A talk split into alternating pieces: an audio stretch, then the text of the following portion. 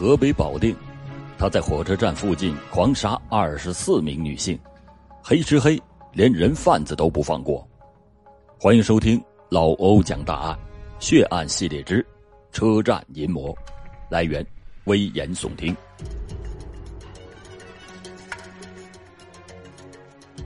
河北保定是一座历史悠久的古城，地处荆棘要地，西临太行山，远眺白洋淀。不仅是冀中政治、经济、文化的中心，而且是重要的交通枢纽。纵贯全市的京广、京石、保腰等主要公路，每天都有数以万计的车辆、人流通过，构成了城市的美妙乐章。然而，当一九九二年的春天到来的时候，保定附近几条主要公路沿线却接连发生了骇人听闻的惨案。仲春的保定，到处是一片青翠。四月十六日一大早，近郊清苑县阮庄村农民赵文艳就来到了责任田，看着一尺多高的麦苗，他欣慰的笑了。今年应该又能有个好的收成。一阵晨风吹过，赵文艳发现不远处好像躺着一个人，谁会躺在麦田里？好奇心。驱使他走了过去，果然看见一个人蒙头而卧。他撩开衣服一看，啊，竟然是一具女尸。赵文艳吓得是两腿一软，瘫坐在地上，半天都不会动弹。接到报案后，保定市清苑县公安局的领导带领着刑侦技术人员相继的赶赴到现场，随即现场勘查、现场访问。紧张有序的开始了。现场是位于阮庄村西北市劳教所果园围墙南侧的麦田中，距离保幺路五百米。由于围观的群众较多，现场已经遭到严重的破坏。死者是呈仰卧状，揭开覆盖在身上的衣物，发现尸体全裸，两侧有死者的黑色半高跟皮鞋两只。带有血迹的卫生纸五块，尸体检验推断，死者大概在二十六岁左右。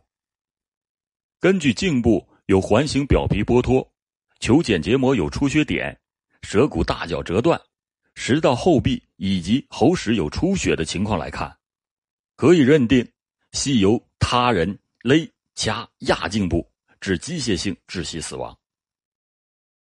死者的右手指有两处表皮剥脱，说明死前在现场曾经和犯罪分子有过搏斗的过程。根据死者阴道有两处撕裂伤，认定死者有被强奸的过程。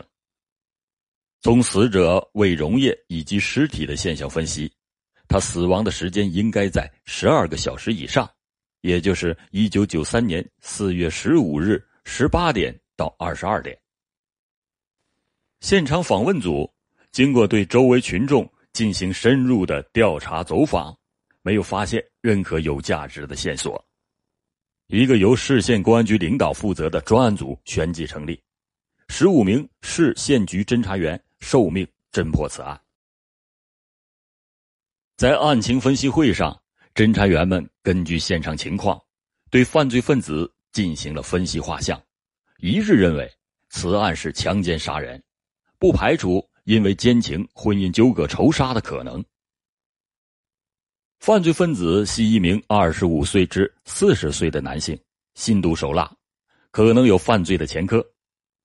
犯罪分子作案选择在既能隐蔽又便于逃匿之地，而且受害人能够在夜晚跟随他进入距公路五百米处的麦田深处。说明犯罪分子不仅熟悉现场环境，而且与被害人十分的熟悉。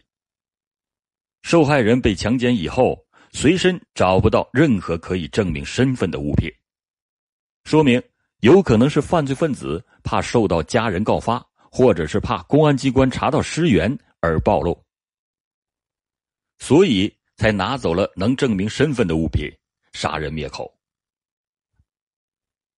犯罪分子熟悉现场环境，说明其藏匿地应该在保幺路沿线的保定市郊清苑县以及邻近的区域。迅速查明尸源是突破全案的关键所在。于是，侦查员们一边按照分析画像大范围的摸排嫌疑对象，一边查找尸源。很快，保定地市新闻媒介播出或刊载了寻人启事，一千份协查通报迅速的发往了各有关市县派出所。查找受害人衣着、随身物品产地、工作任务量以及难度都非常的大，侦查员们跋山涉水，克服了重重的困难，一丝不苟的查找对比着。二十多天很快就过去了，侦查员们走村串户。昼夜连续奋战，行程数万里，共查否与无名尸类似失踪人员十七名，查否与死者衣带上同名的李夏群十九名，但是案情却毫无进展。为了推动侦破进程，专案组坐下来对前段工作进行了认真的总结，大家一致认为，案件毫无进展的原因只能是有两个方面。一是分析画像不准，犯罪分子没再往内；二是摸排工作有纰漏，没能把犯罪分子兜上来。从前段的工作来看，划定的侦破区域已经基本的摸排完毕，而且工作认真细致。第二种可能不太大，问题很有可能是出在了分析画像上不太准确上。因为如果摸排范围准确，即使是排不出犯罪分子。也应该得到一些受害人的线索，而查找尸源工作已经扩展到了周边所有的市县，却仍然没有线索，这说明受害人离得比较远，犯罪分子有流窜作案的可能，而且有可能受害人与犯罪分子并不熟悉，是被诱骗或者是胁迫到现场遇害身亡。如果这一假设成立，那么。案件的性质只能是强奸杀人，犯罪分子必是一名流氓成性、凶残暴力、胆大妄为之徒，受害人也不一定是唯一的受害者。根据上述分析，专案组进一步扩大了侦查视野，把网撒向了更加大范围的同时，另辟侦查西径，派力量深入城郊区以及邻近的地区。调查了解有无类似无名女尸或者是案情相近的案件，特别注重发现可能存在的活口，以进一步了解罪犯的情况，尽早的突破全案。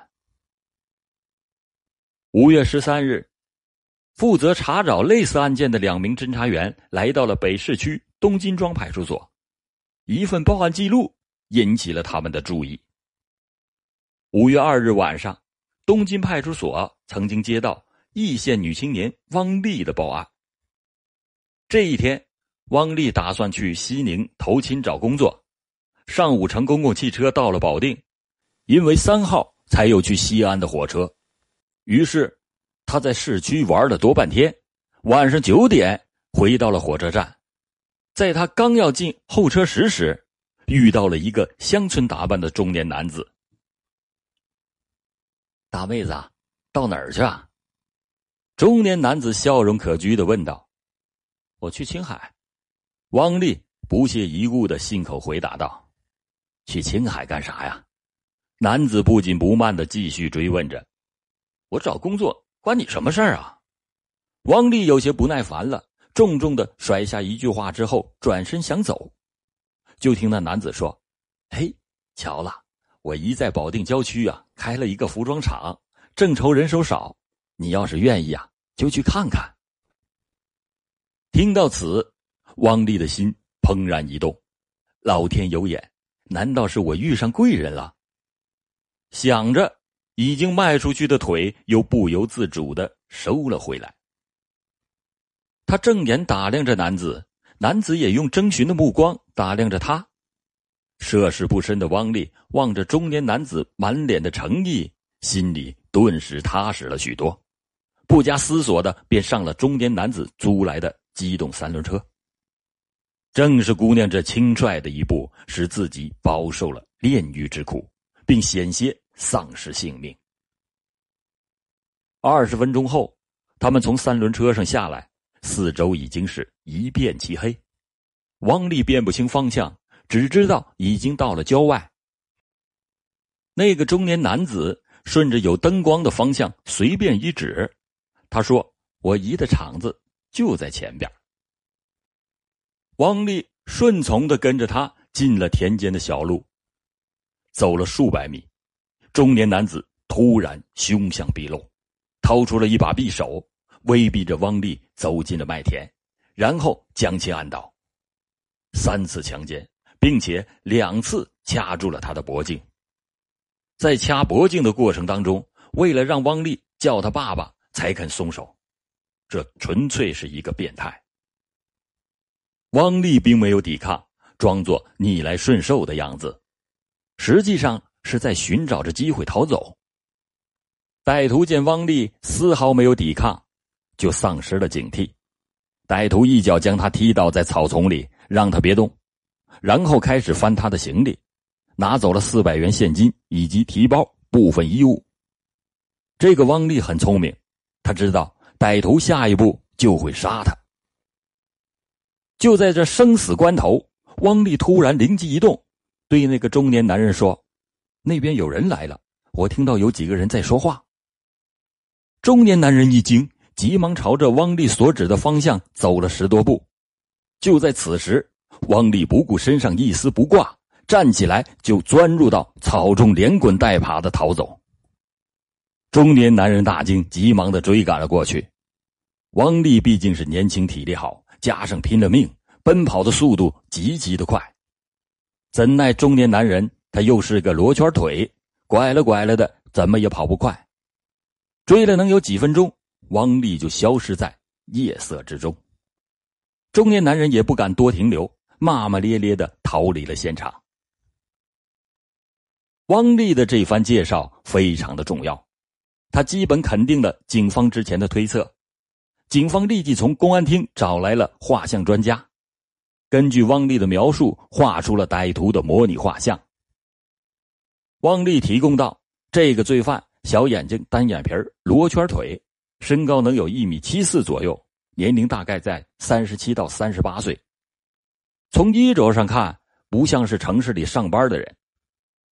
专案组立刻对此案进行了分析研究，并且与四幺六案件进行了串并，提出了以下四条罪犯的特征：第一，这个犯罪分子肯定是单人作案，年龄吻合；第二，作案的时间都选择在。晚上十点左右，第三，作案地都选择在距离公路一到两华里的城郊结合部的麦田里。第四，作案的手段相似，都采用了强奸、扼掐等手段。正当侦查工作进退维谷之际，八月三十日晚上七点三十分，保定清苑镇东五百米处的玉米地里中，又发现了一具无名女尸。这是一块连成大片的玉米地，一人高的玉米一望无际。身穿半袖警服的侦查员们不顾玉米叶的巨割和蚊虫的叮咬，踩着长有齐腰深杂草的田埂走向现场。还没等到接近尸体，便有一股让人忍受不了的恶臭迎面扑来。尸体位于玉米地纵深八十米处。头东北，脚西南的俯卧着，上下衣服裤子分别被扒至胸上膝下。尸体已经高度的腐败，部分已经白骨化，脖子上系着一块白色的毛巾，打了个结在脖子的后面。侦查人员从现场提取内装大量小孩衣物以及越冬物品的棕色提包一个，黑色扣子两枚，棕色的扣子一枚，这证明。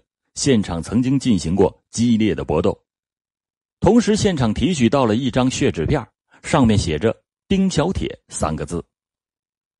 法医经过对尸体进行了仔细的检验，得出结论：一，尸体颈部系着毛巾，酒精浸泡牙齿根部呈玫瑰色，全身没有发现其他明显伤痕，这说明这是被他人勒颈部致机械性窒息死亡。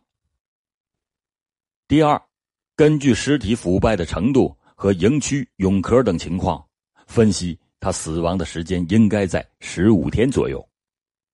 最后根据牙齿的磨耗程度推断年龄大概在二十五到二十六岁。综合现场勘查以及现场访问情况，侦查员们一致认为，此案性质为强奸、抢劫、杀人，罪犯系一名中青年男性，有流氓劣迹，受过打击处理，熟悉现场环境。死者系南方妇女。从其身上携带大量的小孩用品以及越冬衣物来看，可能是带着一个小孩，并且准备在保定一带越冬，有投靠的地点。而现场没有发现小孩的尸体，那么这个孩子很可能是被凶手带走了。必须尽快的找到孩子。现场所有的民警都心急如焚，警方也紧急开始了动员。一张围捕犯罪分子的网，在以清苑镇为中心的地域拉开了。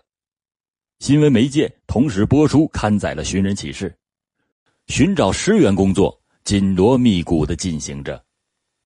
九月三日，侦查员从一个个人发出的寻人启事中发现了一个重要的线索：望都县特种水泥厂化验室丽文的妻子带着小孩从河南来保定探亲的途中失踪了。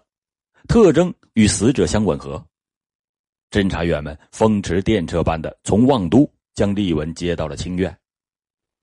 经过对死者照片以及遗物的辨认，确认死者就是丽文的妻子童卫。据丽文讲，他的妻子童卫今年二十六岁，女儿陈辉才一周岁半，他们是河南省信阳县人。童卫本来是打算要到望都来过冬。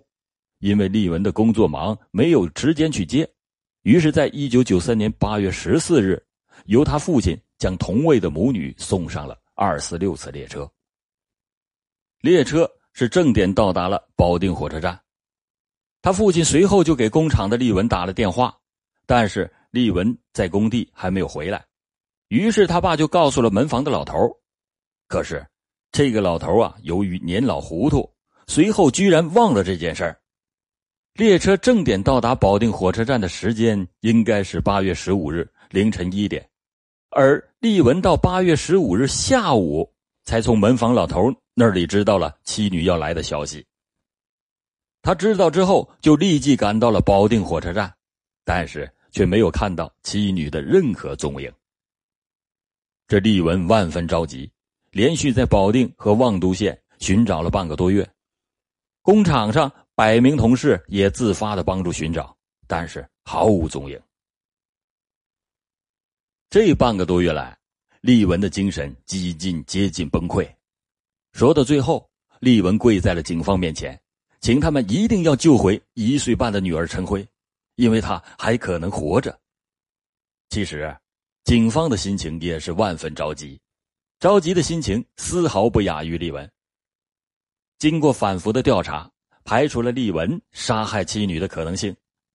根据保定火车站检票员的回忆，确实曾经看到过这样一对母女在候车大厅里最少待了七八个小时，似乎是在等人来接。女子的表情还很着急，但是中午以后，检票员就再也没有看到他们，应该是离开了。警方大体可以确定。丽文的妻女应该是在火车站，或者是去望都县的路上，被人哄骗到玉米地里，不幸遇害的。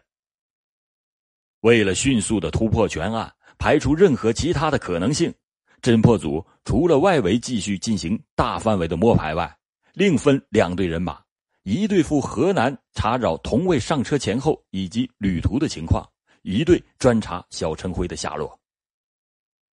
赴河南的小分队很快查明，丽文讲的情况属实，而且他们夫妻两个关系很好，排除了丽文作案的可能。会不会是犯罪分子从河南就跟到了保定作案呢？小分队走访了包括四月十五日二四六次列车上包括乘组人员在内的上百人，从同位在家乡人际关系良好，他父亲送他们上车时没有任何异常的情况来分析。排除了这种可能性，各种的迹象表明，犯罪之源来自保定火车站。查找小陈辉的小分队将印有孩子照片的寻人启事送到了清苑县每一个村子，将协查通报派人送至各毗邻重点区县，部署落实协查工作。十几天的紧张查询，共查否与小陈辉类似的女孩十一个，而小陈辉依然是音讯皆无。外围摸排组先后查明。现场提取的血纸片上的丁小铁是清苑县小府村的一名小学生，血纸片是他在玉米地里玩耍时鼻子流血后擦完扔掉的。侦查工作再度的搁浅。下一步侦查工作如何开展？侦查员们陷入了深深的思考之中。有干警分析，同为母女。应该是到达保定后遇害的。他们下车以后，自以为丈夫已经接到了接站的电话，同卫就一定会在火车站等待。长时间焦急的等待之后，同卫有可能到长途汽车站去找发往望都的汽车。同位在保定的活动地域只有火车站和长途汽车站。又是两站。且与已经并案的四幺六五二的案件性质相仿，所不同的是，前两起案件犯罪分子是用掐、扼等手段，同位案则是用毛巾勒。凭着丰富的刑侦工作经验，大家感到三起案件中存在着一种内在的联系，但并案侦查尚缺乏足够的依据，必须尽快的收集证据，解开这个谜团。